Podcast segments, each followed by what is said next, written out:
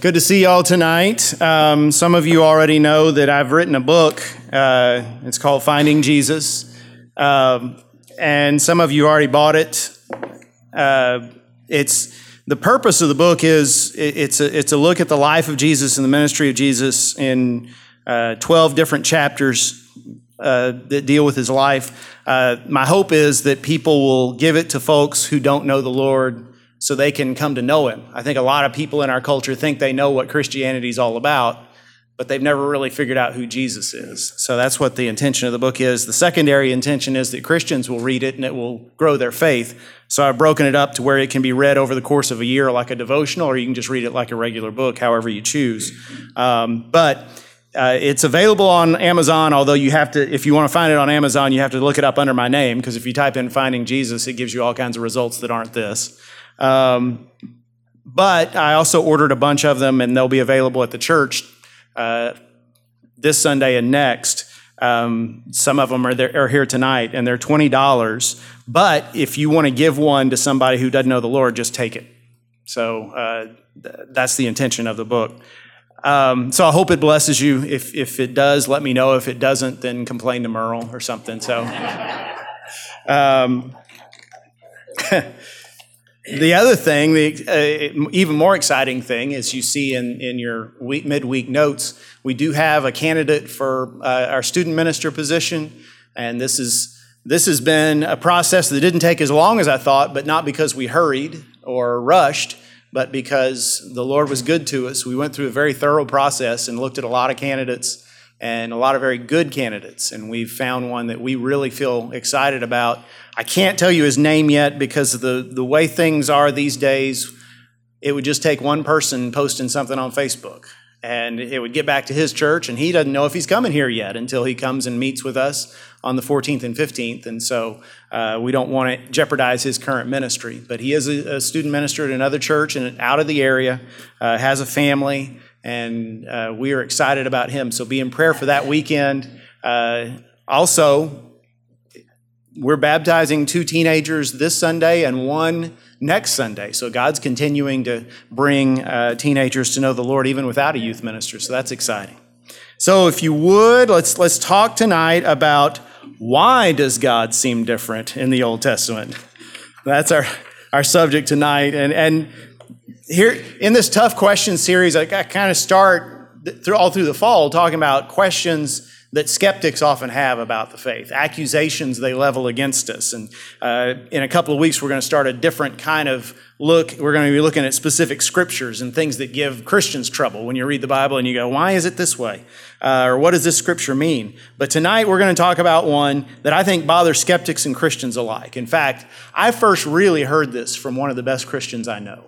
And this was a lady at another church when I was uh, a little bit younger. She was on the search committee that brought me to that church. She was a good friend. Her husband was a retired pastor who was now one of our deacons. She was a Sunday school teacher and, and one of them, she was highly educated and, and a real student of the Bible. But that year, just sort of like I've done here, I challenged the whole church to read the whole Bible. And she'd never done that. She'd never just sat and read Genesis all the way to Revelation straight like that. It had always been you study it along with your Sunday school curriculum or the devotional book you're reading. And so in the middle of the year, uh, she kept saying to me things like, Well, I just don't get this. I, I don't like the way God is acting in this book, or I don't understand why he's like this. And, and finally, she just came to me and said, I'm sorry, but it just seems like it's a totally different God in the Old Testament than the one I know. And I'm, I'm used to the God of the New Testament, the God of the Gospels and the epistles uh, is very merciful, he's very compassionate. Uh, but here in the Old Testament, he's just angry and violent all the time, and I don't understand why he's so different.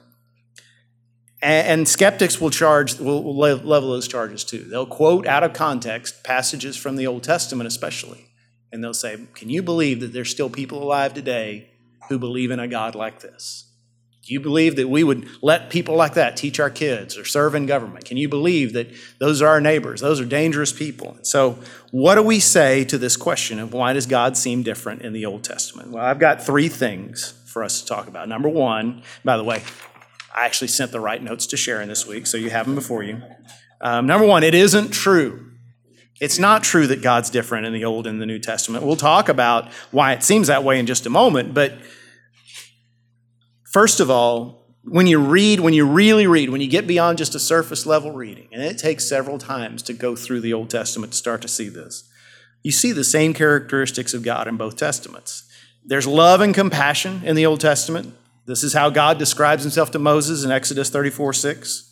The Lord, the Lord, a God merciful and gracious, slow to anger, and abounding in steadfast love and faithfulness. And we all know in John 3:16, for God so loved the world that he gave his only son that whoever believes in him should not perish but have eternal life. On the other hand, we see in both testaments there's the idea that God is a God that punishes sin. I'm not going to give you a specific scripture because there's plenty to show you in the Old Testament, but just the general theme of the Old Testament seems to be God dealing with his people. And, and just talking to one of you tonight, you said it seemed like Israel was always in trouble with God, and, and he was. Uh, the, the nation of Israel was. I, I bet if you're, when your kids were two or three, if they could have talked to their friends, they would have said, Man, it seems like I'm always in trouble with mom and dad. And that, that's the way it was. It, it, really did seem like that. Although you loved them just as much as when they got to be four and five and six and were a little more manageable. And that's the story of, of Israel in the Old Testament. They were always running afoul of God, and God had to discipline them. And yet we see it in the New Testament too. Hebrews 12, 6. For the Lord disciplines the one he loves and chastises every son he receives. God's discipline is because of his love, his discipline of us. We see grace in the Old Testament, all, all over the Old Testament, if we know where to look. Even in stories that seem like they're stories of punishment and wrath. I'll, I'll, my example is uh, the one I love to use is Genesis 3. Genesis 3 is one of the sadder stories in the Old Testament about Adam and Eve being expelled from the Garden of Eden. And that's the fall of man. That's the source of all our troubles. And yet, in the midst of that, you see lots of signs of grace. For instance, it says that God made them garments of skin because they were naked. And they realized for the first time that they were ashamed of themselves. And God covered their shame. Now, how do you get garments of skin. Where does that come from? Well, you have to kill something. Something had to die to cover their shame.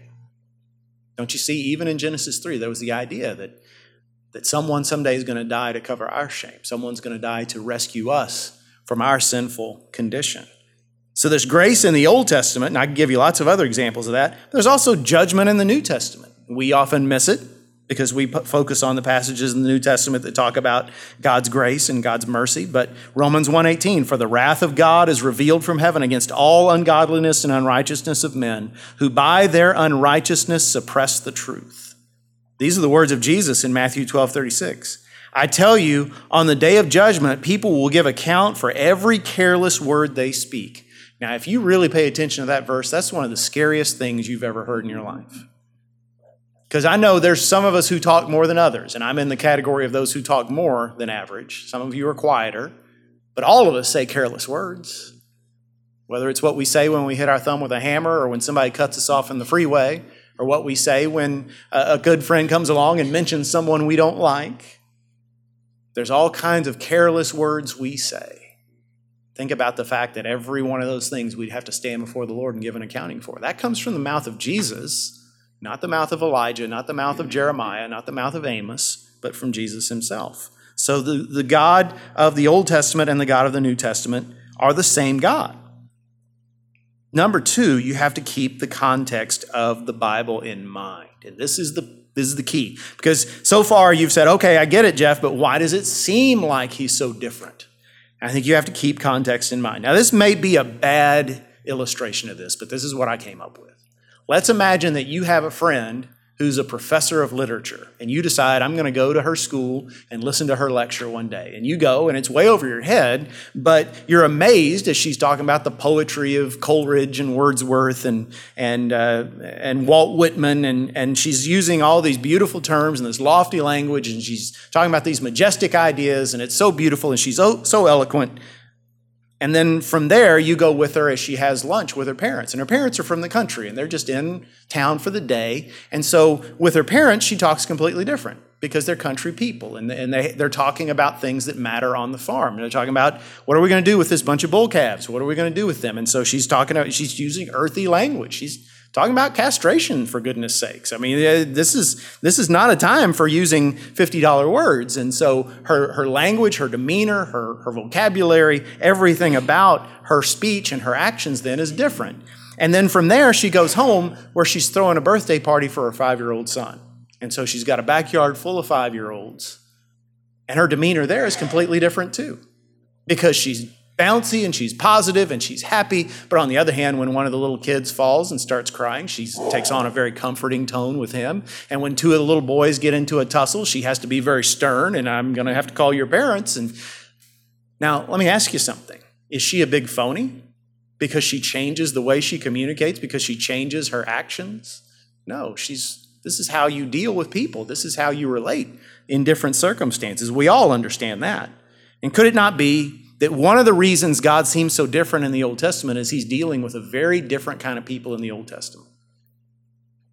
The ancient world was a brutal world, a brutal world where awful things happened. And, and he's dealing with the Israelites who themselves had plenty of problems, but he's guiding them into nationhood as they go into a, a, a nation full of incredibly barbaric people, even by those times, even by the standards of that era.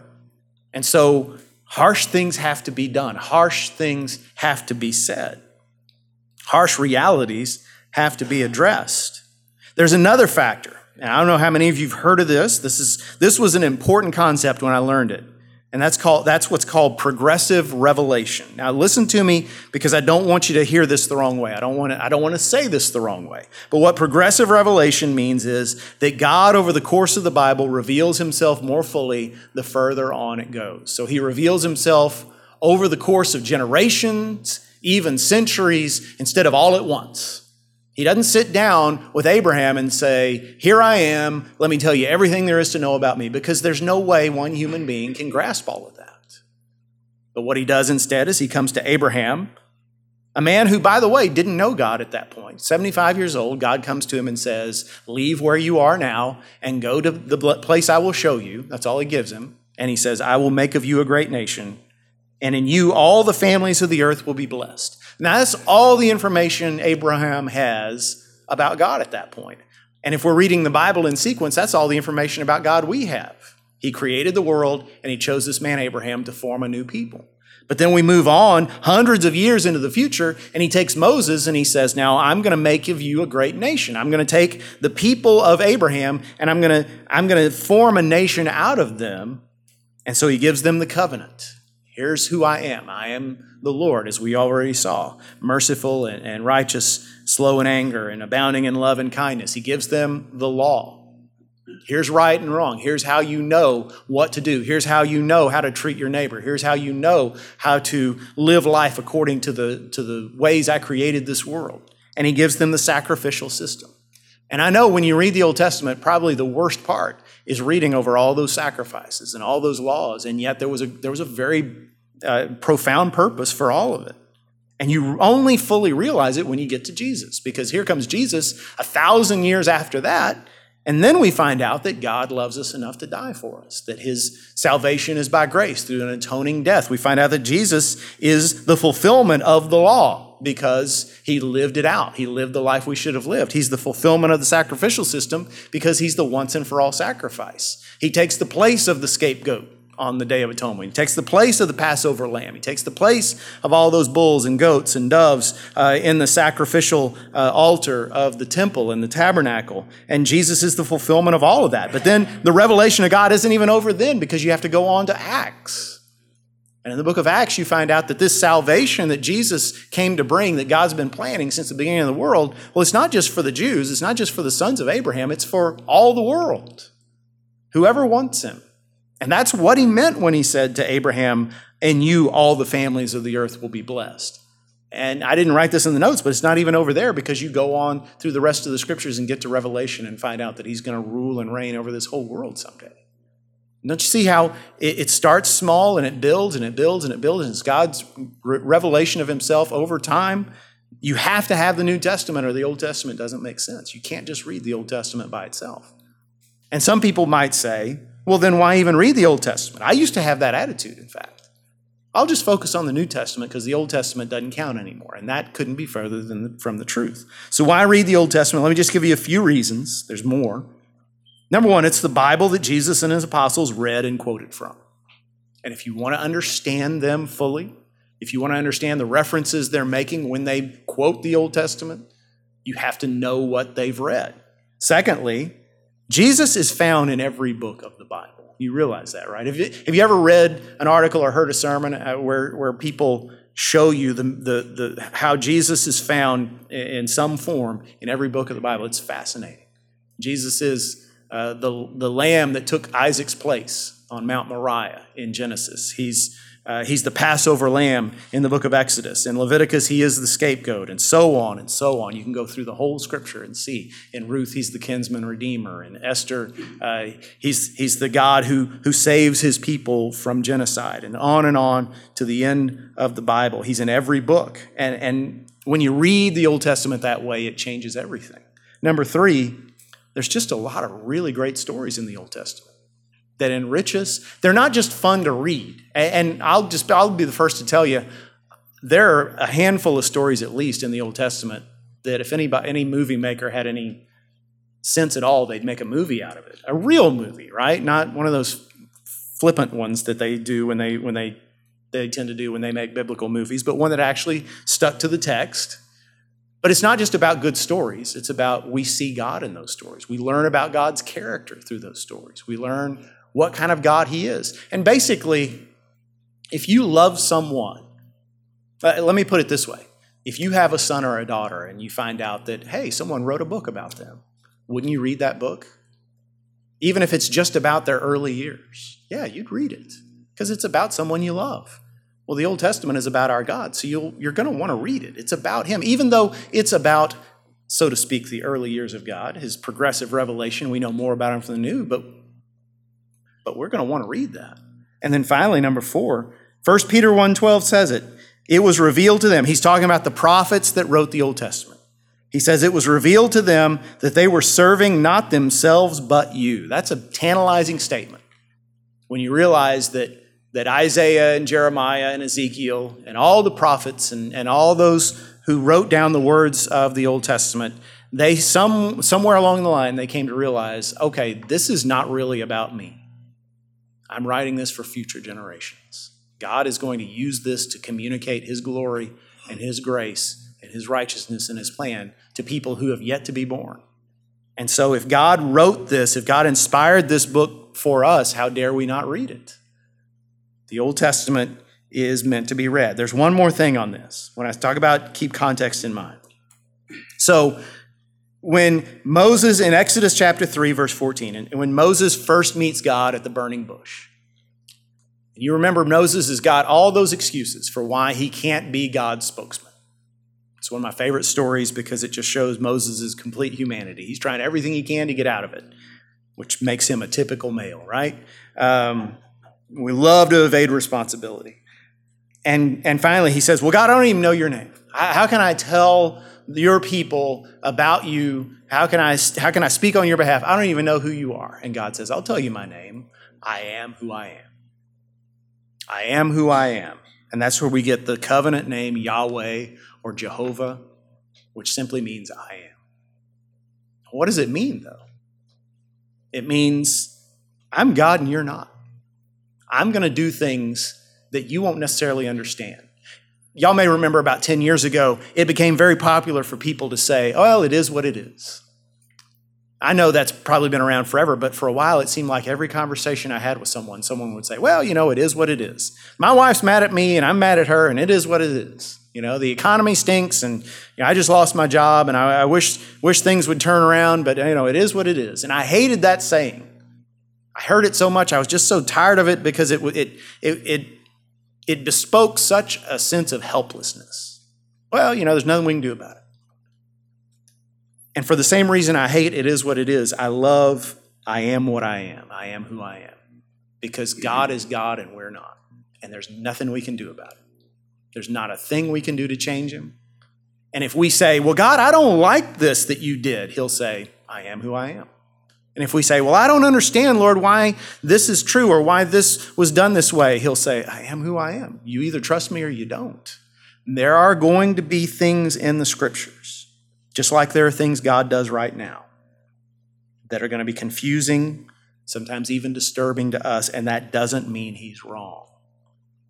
When you and I charge God with something, uh, and, and this is I hate to bring up ugly stuff, but you know, in one of those classic cases where we, we see on the news that uh, terrible something terrible has happened on the other side of the world, we say, well, how could God allow that? The question we have to ask ourselves is, is it possible God knows more than we do? And that He allowed that for some reason we can't possibly understand, and that maybe in eternity we'll be able to hear His thoughts and know and go, well, okay, Lord, I have to admit now you were right. Is it possible that everything God does, even things that seem totally indefensible to us, turn out to be right because He's God and we're not. And even the most skeptical person on earth has to admit, you know, if there is a God, He should know more than I do. And so when we get to those passages in the Old Testament, and there are some of them that bother me too, and I, I have a hard time reading them, and I have a hard time preaching on them. But even those, I have to say, well, I'm just trusting, Lord, that you know what you're doing, that you did that for a reason, that you commanded that for a reason, or you allowed that for your own purpose. I trust you because you died for me, and that tells me who you are, but I'm getting ahead of myself. So that brings us to our last point. If we want to know what God is like, all we have to do is look at Jesus. All we have to do is look at Jesus. He is God's final word. John 1 says it that way. He is the word which became flesh. So it doesn't take away our responsibility to read the Bible, but it just says that Jesus is the ultimate word of God. Hebrews 1 3 says, He is the radiance of the glory of God and the exact imprint of his nature Colossians 1 says, He is the image of the invisible God, and in Him all the fullness of God was pleased to dwell. Uh, we're about to start, after, after Thanksgiving, we're going to start a series on John chapter 1, leading into Christmas, and about how the Word became flesh and dwelt among us, and we beheld His glory, glories of the only begotten. And it amazes me how many religious people, Jehovah's Witnesses, for instance, believe that Jesus can't possibly be the same as God. And I've talked to Christians who stumble at that point. Well, he's the Son, right? But the Bible's very clear that Jesus is fully God. Absolutely fully God. Jesus is God in human flesh. He told Philip in John 14 9, If you have seen me, you have seen the Father. And you know what? That is very good news. Because when you sit and read the four Gospels over and over again, like I have, the more you do that, the more you come to love this person, Jesus. And the more you come to think, boy, I, I'm sure glad God isn't anything else but the person I read about in the Gospels. Because when we look at Jesus, we see a God who is kind and compassionate. When God came down in human flesh, he spent a lot of time just not sleeping at night because he was up late healing people. He walked out into a crowd, even though he was tired, even though he and his disciples had crossed the Sea of Galilee to get away and get some rest. And he saw a crowd of people, and immediately his thought was, I feel compassion for them, for they are like sheep without a shepherd. That's our God. We had to see him up close in the form of Jesus to know that's what he's like. He's empathetic. When he shows up in Bethany and Lazarus has just died, and there's this big crowd of people weeping, Jesus doesn't say, Oh, you poor, pathetic people, why don't you just straighten up and, and suck it up and, and be strong. No, Jesus wept. That's the source of the shortest verse in the Bible. Jesus wept because he felt the pain of the people around us, around him. Doesn't it make you glad to know that your God in heaven is empathetic for your pain too? He's merciful, merciful enough to forgive the people who spat in his face while he was hanging on the cross, dying for their sins. I don't know anybody else who has that kind of mercy, but that's our God. He's also righteous. He managed to live 30 plus years in this world without sinning once. He is a God who is righteous. He is not tempted. He is not, he is not one who gives in to temptation. He is tempted because the Bible says Jesus was tempted in every way, even as we are, and yet without sin.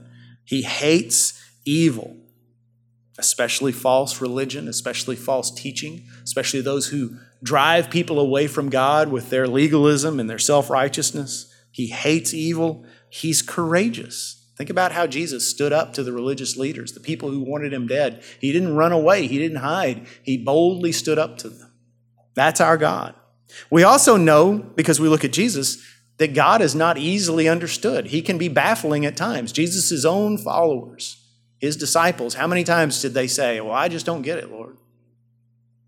And how many times has Jesus in the gospel said things that preachers like me twist ourselves in knots trying to explain? Now, most of what he said is very understandable, and yet he still has those sayings that we look back and go, okay, I guess I'm going to have to wait to heaven to know that one for sure. God is not somebody you can easily quantify and put in a box and explain in a sentence. We know from Jesus that he stands by the Old Testament because Jesus said, uh, as long as the earth continues, not one jot or tittle will be uh, erased from this book. He said, I did not come to abolish the law, but to fulfill it. But on the other hand, he told us we're not required to keep the Mosaic law anymore. He rendered those uh, dietary laws, for instance, moot. He rendered uh, so much of that moot, it doesn't matter anymore. That's going to be something we'll talk about in a couple of weeks. What do we do with the Old Testament law? What, what parts of it apply to us and what don't? But we know that doesn't all apply to us anymore. So, studying the life of Jesus tells us a lot about how to understand the Old Testament. Just because God recorded something in the Old Testament doesn't mean he endorses it. That's an important note to remember. There are lots of stories in the Old Testament we read and we say, boy, that's horrible. Jehu comes in and kills the family of Ahab uh, with such relish they pile up stacks of heads outside a city. Did God endorse that? No, but he recorded it in his word. David had multiple wives. David did awful things. Did God endorse that? No, but he recorded it. Joseph, one of my favorite stories, is the story of, of Joseph, uh, and he's sold into slavery by his brothers. And yet, when you read that, when you read that story, don't you kind of sympathize with those brothers?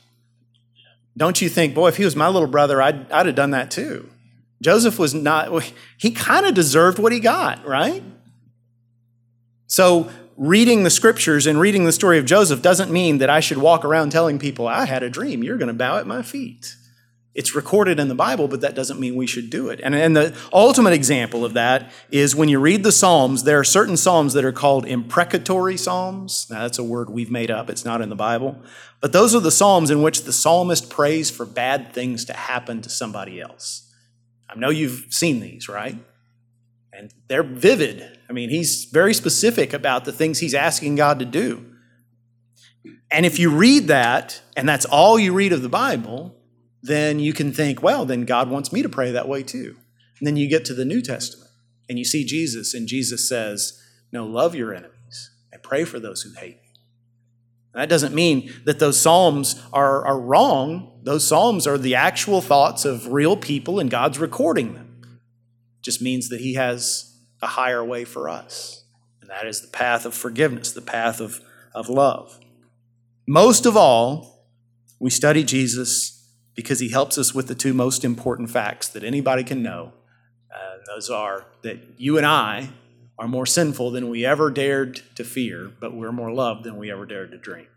We're so bad that the Son of God had to die to rescue us, but we're so loved that He did it for the joy set before Him. And so that's why we study Jesus, and that's how Jesus makes the Old Testament make sense for us. And I know, I know that in however long I've been talking 20, 25 minutes I haven't answered all your questions. But I hope, I hope that's helped. And my encouragement to you is keep on reading, keep on studying. We're going to talk about this in my first sermon in 2020. We're going to talk, we're going to kind of recap this next this last year. And one of the things I'm going to say is reading the Bible through in a year isn't something everybody needs to do every year. There are some folks that just aren't wired to where that's uh, helpful for them. Some people do better when they read small chunks of the Bible at a time. Others do fine reading three and four chapters a day. You should do what works best for you. I just think it was good for us to do it once because every Christian ought to do it at least once. And every Christian ought to spend time not just in the books of the Bible they love, but in some of those books that they don't love quite so much. So I hope it's been instructive for you to that extent.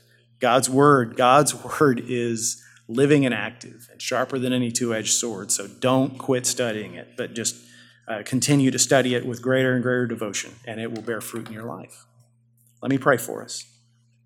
Heavenly Father, we're thankful for your word, and we're thankful for uh, what it reveals to us about you. And Lord, we, we admit there are parts of it that, uh, that bother us, uh, parts of it that confuse us, parts of it that we just have to we just have to trust that you know things that we don't and, and we'll understand it better by and by. But Lord, I pray in the meantime we would we would focus on the things we do understand and obeying them and give us faith to uh, absorb and grow in the things we don't understand. I pray, Lord, that this would be a church in which we teach the word effectively, but also that in which we together live out your word. For it's in the name of Jesus Christ we pray. Amen.